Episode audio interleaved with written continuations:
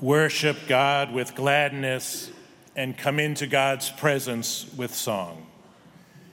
Dear friends, Reverend Sundermeier and Reverend Worth, distinguished members of the clergy, and so many friends in the congregation today, it's hard to tell if I'm at the temple or First Church. How good it is truly when brothers and sisters can dwell together in harmony. It's really good to be in church this morning. And it is my sacred privilege and honor to bring greetings today on behalf of your family at the temple. We have been neighbors and friends for more than 150 years, and we are ecstatic that you have reached this precious moment in time. And so, this prayer God of our ancestors, in celebration, we come together this morning to offer praise to you, our rock and our redeemer. Your steadfast love supports all generations.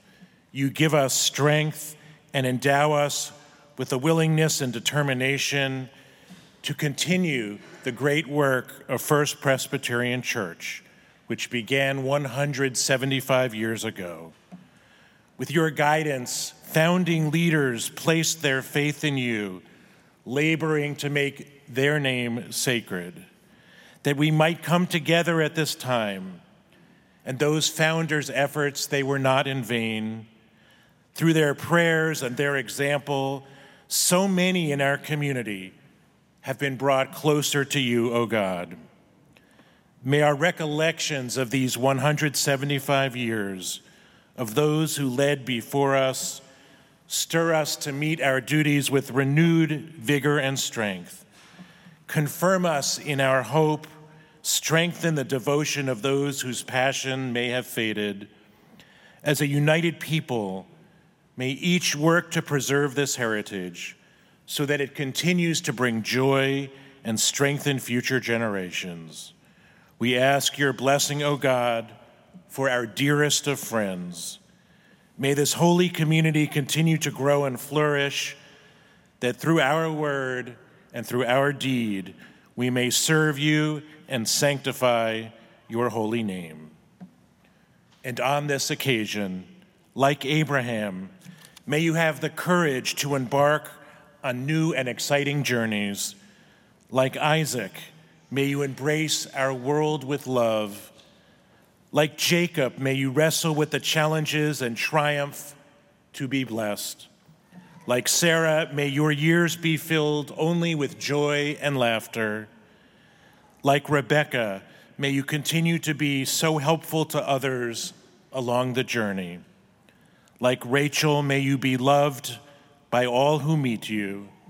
And like Leah, may you be blessed by the love of this family including your temple family, who will always cherish each of you. Amen. I was asked to read the words of Psalm 102, beginning with verse 12, both in Hebrew and in English. Yemai katzel natui va'ani ka'esev ivash, ve'ata Adonai le'olam teshev, v'zichracha l'dur v'adur, Ata takum terachem Sion, ki et lech nana, ki vamoed, ki ratzu avdecha et avaneha, ve'et arpa lechonenu. V'yira'u goyim et shem Adonai, v'chol malchei haaretz et kvodecha, ki vana Adonai Tzion nir'a bichvodo, pana el tefilat ha'arar, v'lo vaza et tefilatam. Tikatev zot ledor acharon v'gam nivra yahalelia. Ki hishkif mimorom kodsho Adonai mishamayim el eretz hibit. Lishmoa enakat asir lefateach b'nei temunata. L'saper b'tzion shem Adonai Utahilato Birushalam. My days are like the lengthening shadow, and I am withered like grass. But you, O God, sit enthroned forever, and your name unto all generations. You will arise and have compassion upon Zion, for it is time to be gracious unto her, for the appointed time is come. For your servants take pleasure in her stones and love her dust. So the nations will fear the name of God, and all the kings of the earth your glory.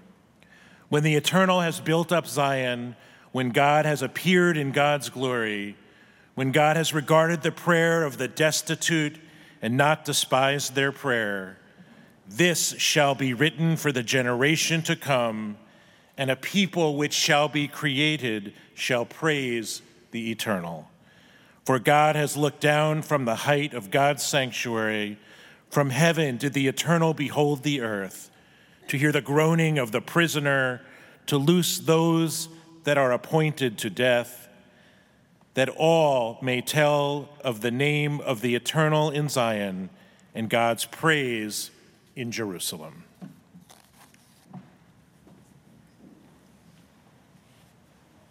Thank you, Rabbi Berg. Now, our New Testament lesson from the Gospel of Matthew, chapter 5, verses 1 through 14. This can be found on page four in the Pew Bible if you want to read along with me. When Jesus saw the crowds, he went up to the mountain, and after he sat down, his disciples came to him. Then he began to speak, and he taught them, saying, Blessed are the poor in spirit, for theirs is the kingdom of heaven. Blessed are those who mourn, for they will be comforted. Blessed are the meek, for they will inherit the earth.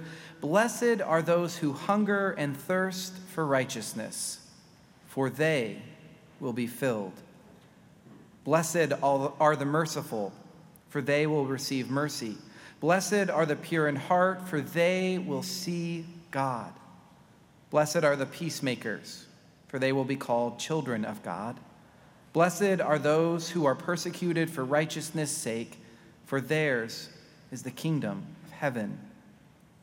Blessed are you when people revile you and persecute you and utter all kinds of evil against you falsely on my account.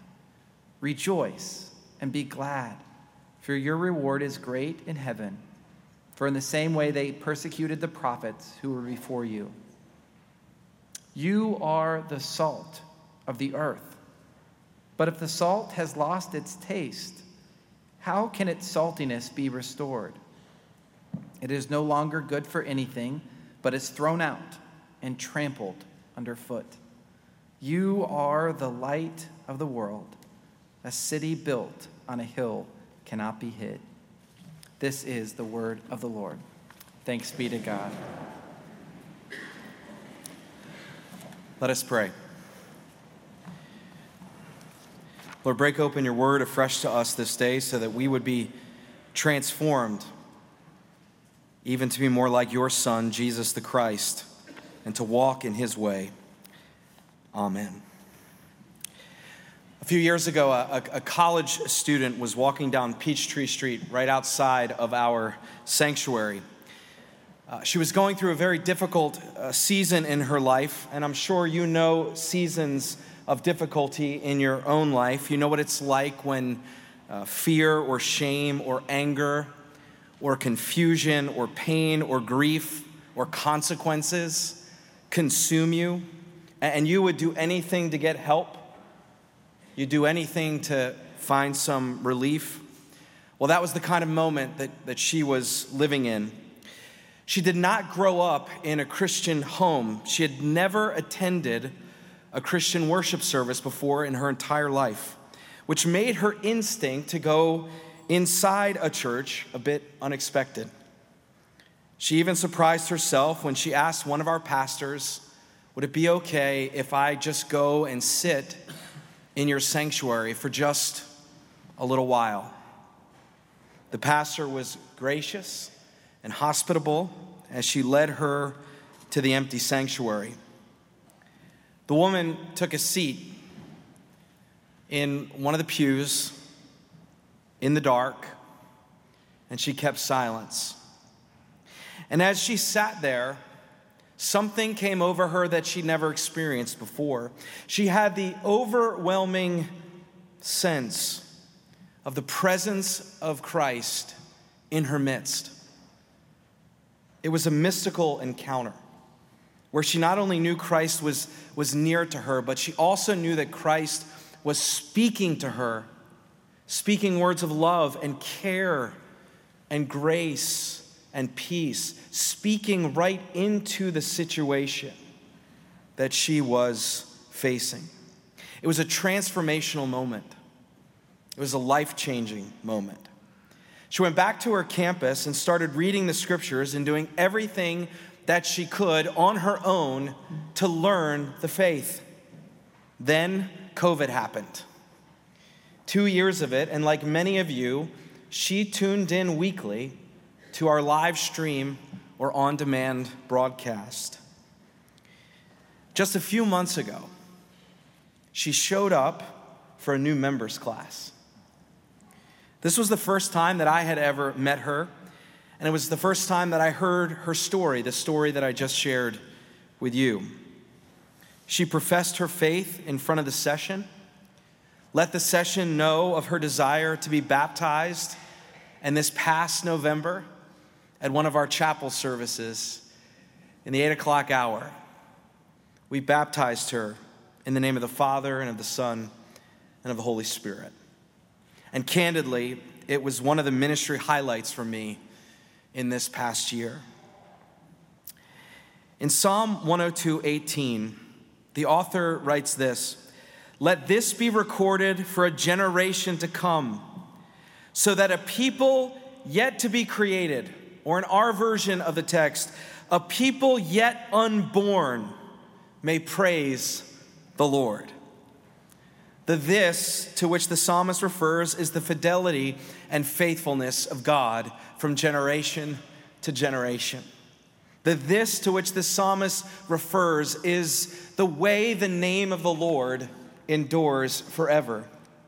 When those 19 Presbyterian settlers in the newly created town of Atlanta answered the Spirit's call 175 years ago, a call to launch a congregation that first met in a shanty schoolhouse like structure with a part time borrowed preacher from the Decatur Presbyterian Church. I believe those 19 Christians were living into the essence of this song.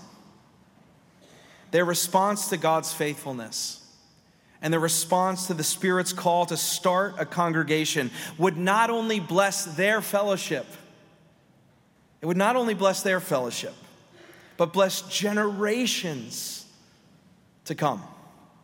People yet to be born who would and will one day know God and come to humbly follow Jesus Christ in and through this body. People like that new member whose story I just shared, people like you, and people like me, people who have come to faith, who've been challenged in faith, who are growing in faith through this congregation. I'd like to believe that our founders were not only thinking about their own spiritual needs and their own desires, but they were also thinking about the generations to come. I'd like to believe that they were thinking about the generations, as the psalmist says, that have yet to be created, that have yet to be born.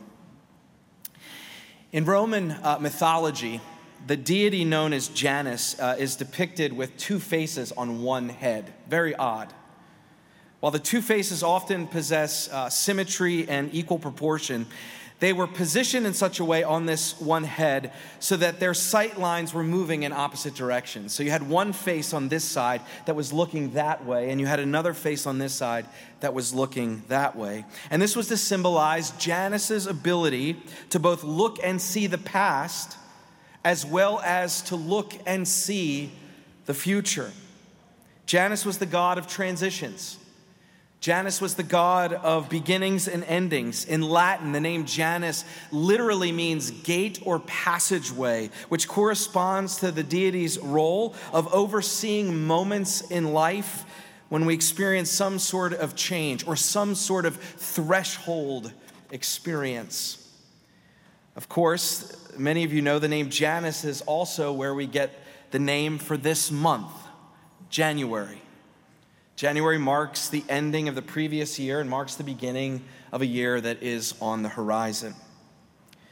On this historic day in the life of this congregation, in this threshold moment when our congregation marks its 175th anniversary, I'm inviting us to look both ways.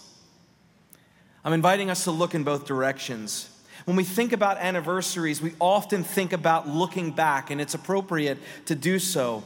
And as members and friends of this congregation, we do, in fact, on this day, look back and we celebrate God's fidelity and faithfulness to us throughout all these years in worship, in fellowship, in, in youth group, in Sunday school, in small groups, in Bible studies, in friendships that have emerged throughout the years in this community, friends that we're sitting near or next to even now, in baptisms and, and confirmations and sermons and communion and hospital visits and pastoral care, in weddings and funerals and ordinations and commissions, in global partnerships, and in a continuation of dignified and steady service to our most vulnerable neighbors, in advocacy for justice and mercy and inclusion and peace. God has been faithful in all these things.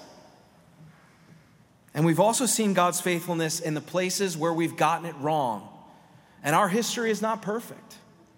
We've gotten it wrong. We've missed the mark from time to time, places where we didn't bear witness to the fullness of the gospel of Jesus Christ. In the places where God has forgiven us, though, and God has changed our hearts and changed our minds so that we would be more aligned with the will of God. In all of this and in so much more, God has been faithful.